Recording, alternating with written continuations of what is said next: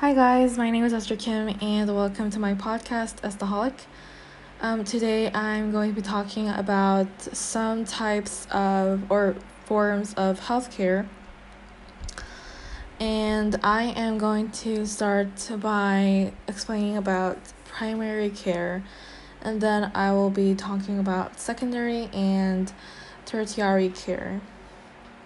The first type I'll be discussing about is the primary care, which refers to health professionals whom patients consult with first. Professionals that are categorized in primary care are primary care physicians, such as general practitioners or family physicians.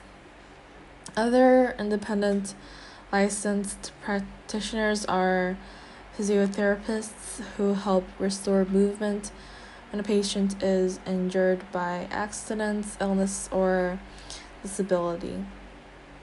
Primary care is often used as urgent care centers that offer the same day appointments or services.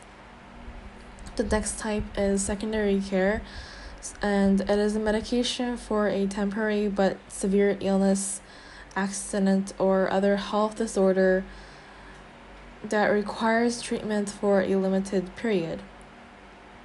Professional attendance during labor, intensive care, and medical imaging programs are also examples of secondary care. The term for secondary care can also be called hospital care. However, psychiatrists, social psychologists, um, physical therapists, um, dental specialties and physiotherapists, for example, do not always work in hospitals or clinics.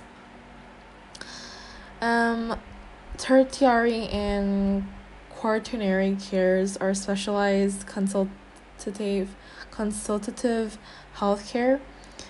Um, tertiary care deals with inpatients, while quaternary care is used as um, tertiary care's extension.